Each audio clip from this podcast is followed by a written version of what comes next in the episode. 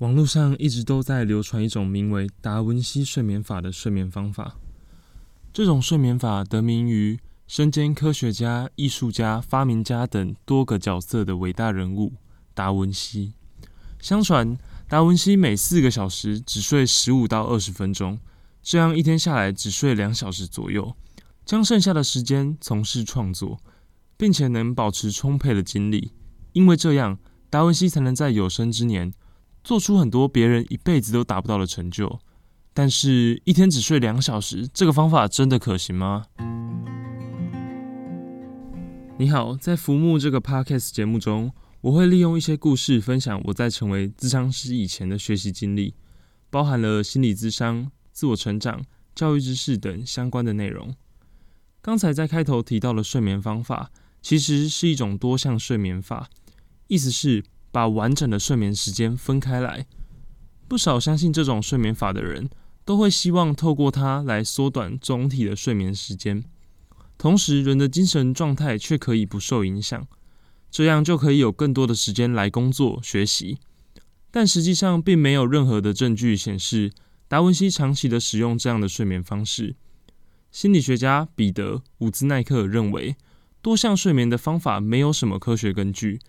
因为我们的大脑根本无法适应多次打盹的睡眠方式，脑电波和其他生理指标的研究都显示，我们的生物节律是双向而不是多项的。这决定了我们的身体总是倾向于一整块的睡眠时间，而不能分次进行。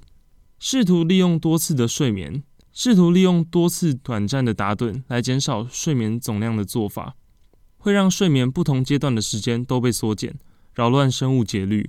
最终可能会造成像是睡眠剥夺和睡眠节律紊乱症的负面效果，例如身体和心理的机能退化、焦虑和紧张感增加，以及免疫功能降低之类的。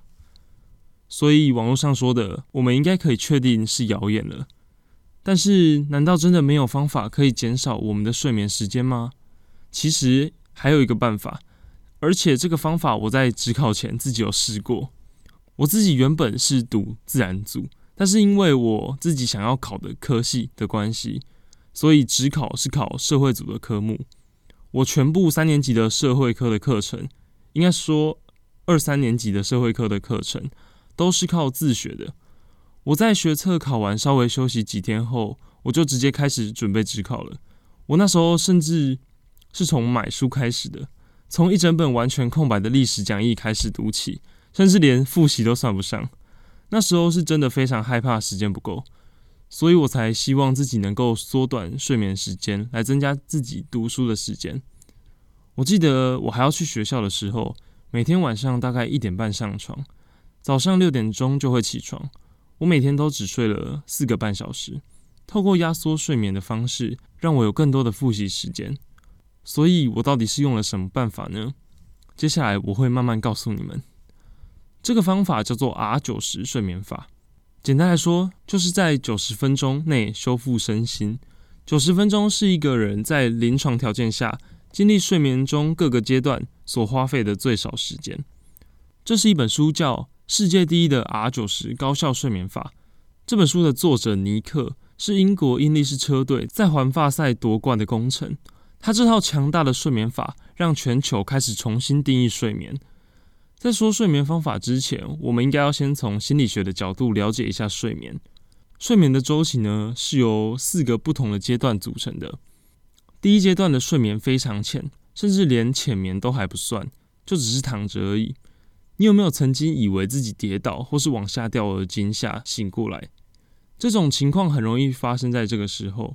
虽然只是幻觉，但这表示我们得重新开始睡。我们在这个阶段非常容易被干扰。随便一个开门声啊，街上的说话声都可以把我们吵醒。不过，一旦成功跨过这个阶段，我们就能进入到第二阶段。第二阶段是浅眠时期，这个时候我们的心跳速率变慢，体温下降。在这个阶段，要是有人大叫我们的名字，或是宝宝在哭，我们还是会被吓醒。我们绝大部分的睡眠时间都是处于这种比较浅眠的状态，所以有时候睡眠会像一道漫长的楼梯。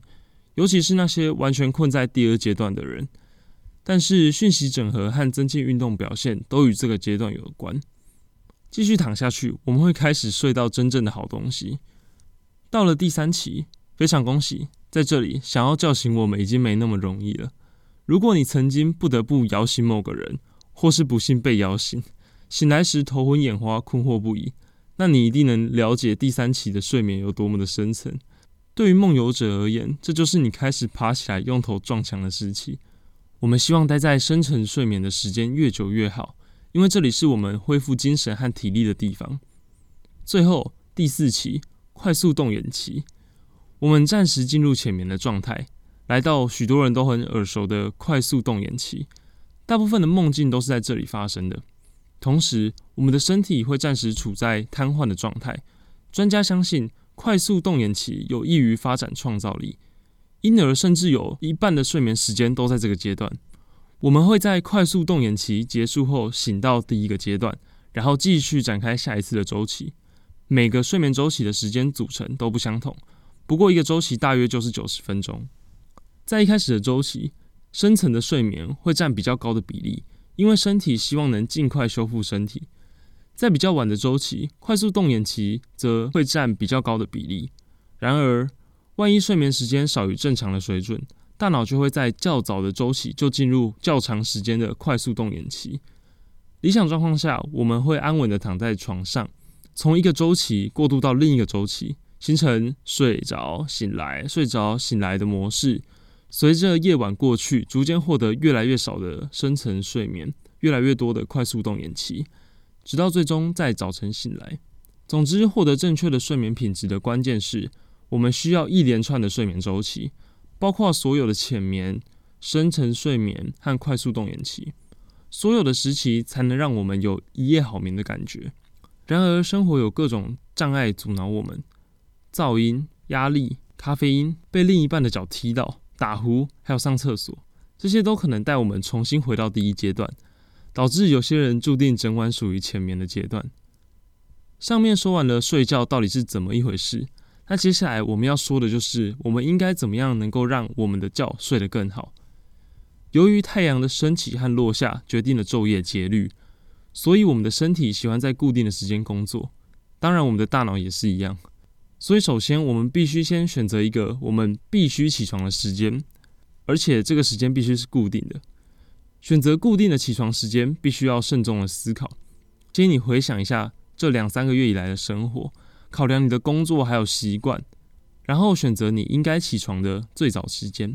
这个时间应该每天固定。所以，如果你偶尔必须为了上课而在早上七点起床，那就不要选七点半当固定的起床时间。这里要提醒一下，周末也要在这个时间起床。所以，不要假设休假你可以赖床。一旦确定一个固定非醒不可的时间，我们就开始把它当成固定的起床时间。理论上，你的起床时间。至少应该在去学校或其他地方的九十分钟以前，让你睡醒之后有足够的时间准备。一开始你可能会需要闹钟把你叫醒，但经过一段时间后，你会发现身体和大脑渐渐习惯这个时间醒来。不久后，你会发现自己亲手把闹钟按掉。那现在就可以进入到下一个阶段了，开始利用起床的时间，以前面说过的九十分钟的睡眠周期往回算。计划你上床的时间。如果你是一般人，打算一天睡满八小时，大约是五个周期左右。假设七点半是你的上床时间，那么你应该计划在十二点以前上床睡觉。不过也要看你多久能睡着。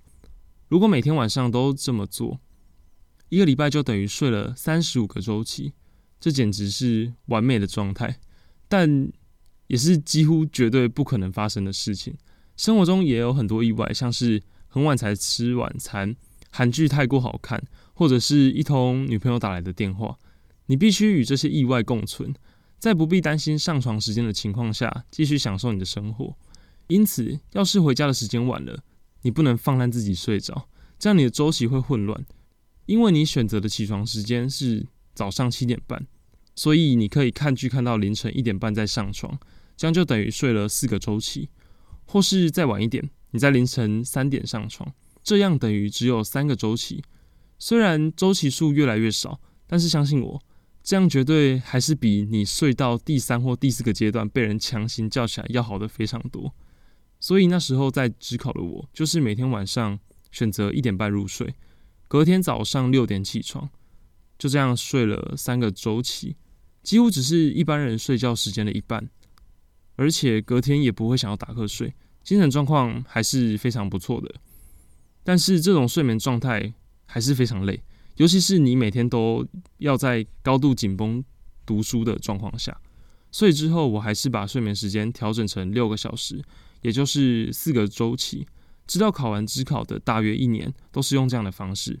而现在大学二年级的我，也是每天晚上十二点睡觉，到隔天的七点半起床。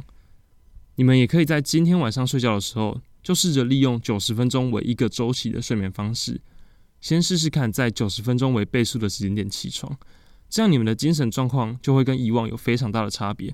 好了，以上就是今天的全部内容。那如果喜欢福木的 Podcast 频道的话，请点下订阅，欢迎大家多多支持。也可以到 IG 搜寻福木，阅读更多关于心理智商、自我提升的内容。我们之后再见，拜拜。